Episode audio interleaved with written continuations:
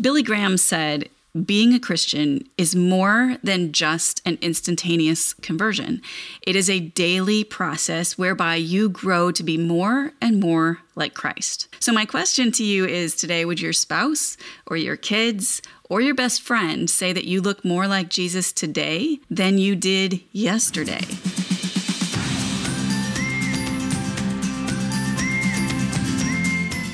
Welcome. I'm Michelle Berkey, and this is Praying Scripture, a weekday broadcast where we use God's own words to honor Him and to talk to Him about the things going on in our life and in our world. Join me today as we dive into episode 159 and we pray our way through Ephesians chapter 4, verses 14 through 24.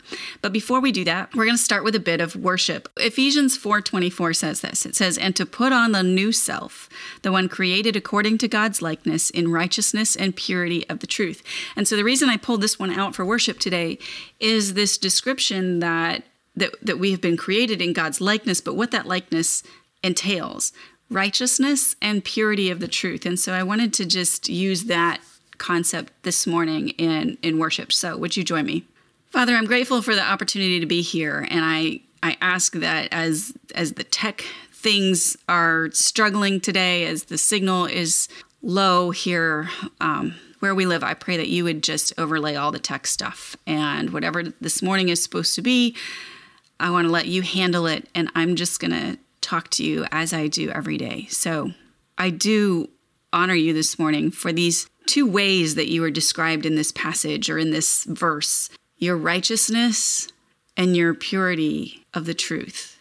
We're made in that likeness. We are our new self is created in that likeness in righteousness and purity of the truth. And I just want to honor you because we don't we aren't that way normally in ourselves. Like righteousness is not something that without you I would probably aspire to or be certainly be able to achieve. And you are far more than anything that we can imagine, righteousness and pure. And I worship you this morning for those things. I honor you this morning for those things, your righteousness and your purity. And I'm grateful that you have created us in our in your likeness not only with our original when you knit us together in our mother's womb as the verse says, not only in that creation, but also when we are created as a new believer, as a new self, when a new creation, a new creature, I think as it says in scripture. That creature is created also in your likeness, this new self that we are is created in your likeness and I'm grateful for that today as you as you help us grow into being more and more like you. This is what we we become daily and you have created us to be. So I I worship you this morning for that for your righteousness and your purity in truth as we move through this time this morning give me the right words give me uh, right meaning right according to what you have planned for us today this is in your hands. I give it to you as an offering. Use it as you will and grow us as we're going to pray later. Grow us into being more and more like Jesus. Amen. All right, so we are in Ephesians chapter 4. We started last week. We had an opening on Friday or Wednesday, Friday, whatever last time we did this was. We had the first section in Ephesians chapter 4. This week we're going to finish out Ephesians chapter 4. Today we have 14 through 24, 10 verses.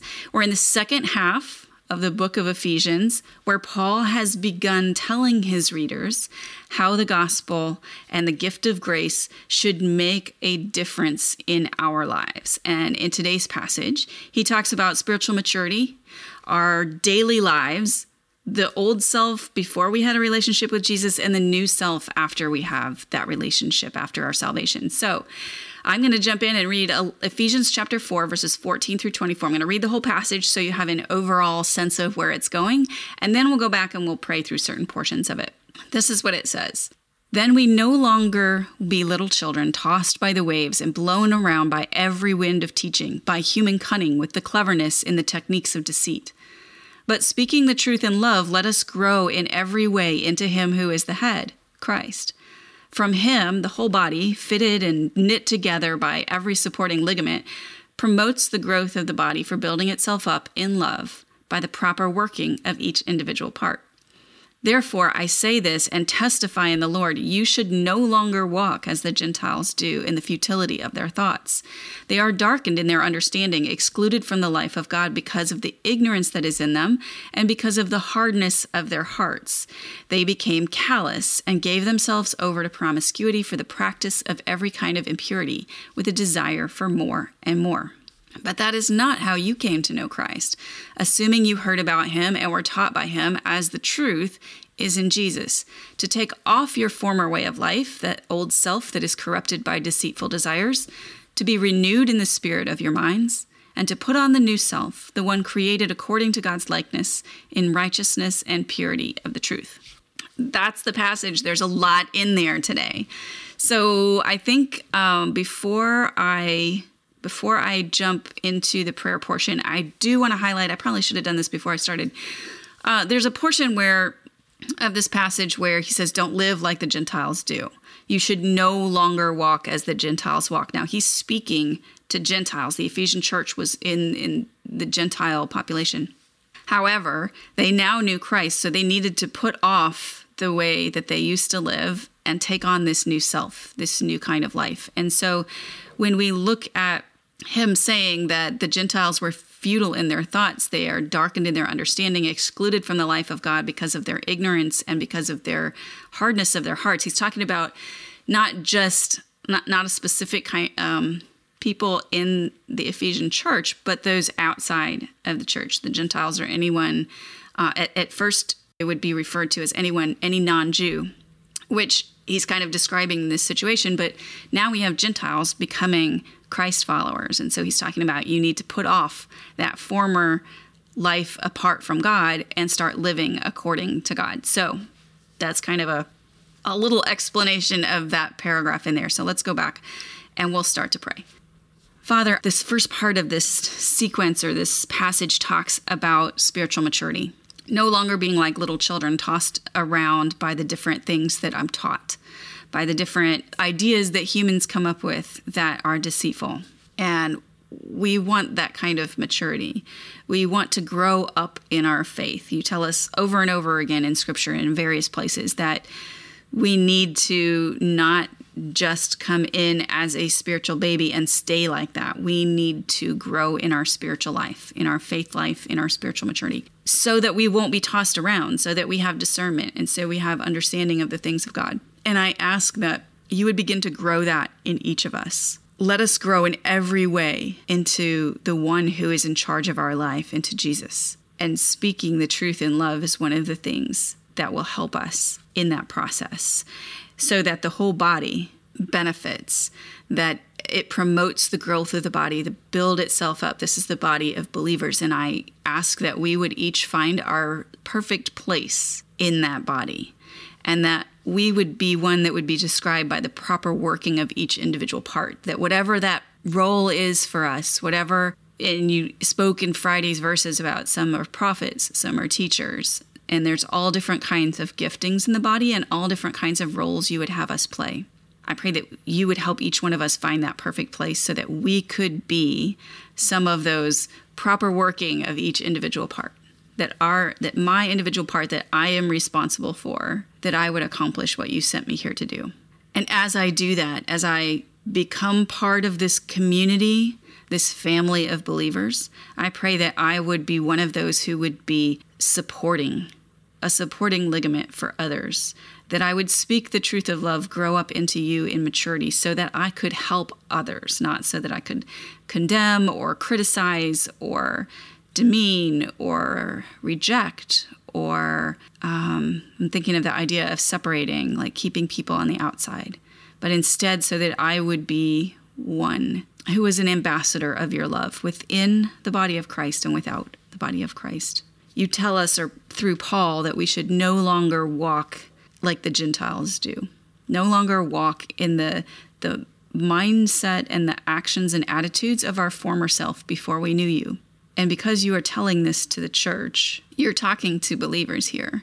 I know that there are ways that our hearts can be darkened, that our hearts can become hard, that, that we can become callous, and we can give ourselves over to the practice of every kind of impurity with this hunger for more and more. There's this characteristic of sinful attitudes and actions of, of sinning that opens the door. Like when we just get a foot in, it opens the door and we begin to desire more and more. It becomes easier and more desirable and more comfortable being in that place. And I pray that you would help us not only to retreat from any of those things that we're doing, not help us to back out of that door, but help us to keep them closed to begin with. Help us see the way that our own temptations to live as we used to live appear in our life. Um, I pray that our hearts would stay soft and teachable and malleable and full of love and generosity and grace and hope. That Spirit, when you grow the fruit of the Spirit in us because you are able to work in our lives and you are visible in our life, that our hearts would not shut you out, that we would not turn toward old sin, new temptations, and our desire would not increase for those things. That, that instead of hungering and thirsting after wickedness or after what how did it describe it here in today's verse? The practice of every kind of impurity? That instead we would be that we would hunger and thirst after righteousness. I pray that you would grow that in my life. The next part of the passage says that we were taught that the truth is in Jesus, that we can take off our former way of life, that old self corrupted by deceitful desires, and that our spirit, the spirit of our mind can be renewed, and we can put on the new self, the one created according to your likeness in righteousness and purity of truth. And I pray that you would work that process out in us, that that this spiritual maturity, this growth process is not it's not short, it's not easy, it's not uh, something that is like a one and done kind of thing, as the quote from Billy Graham said. It is a continual, everyday process for us to grow into the likeness of Jesus, to be filled with the fullness of Christ, as last week's passage said. And I pray that every day that you would help us in that process, that we would that we would pursue you that we would pursue growth and, and this relationship that would grow us into the kind of person you want us to be. Pray that that would be important to us, that we would guard that process and that we would place a priority on it.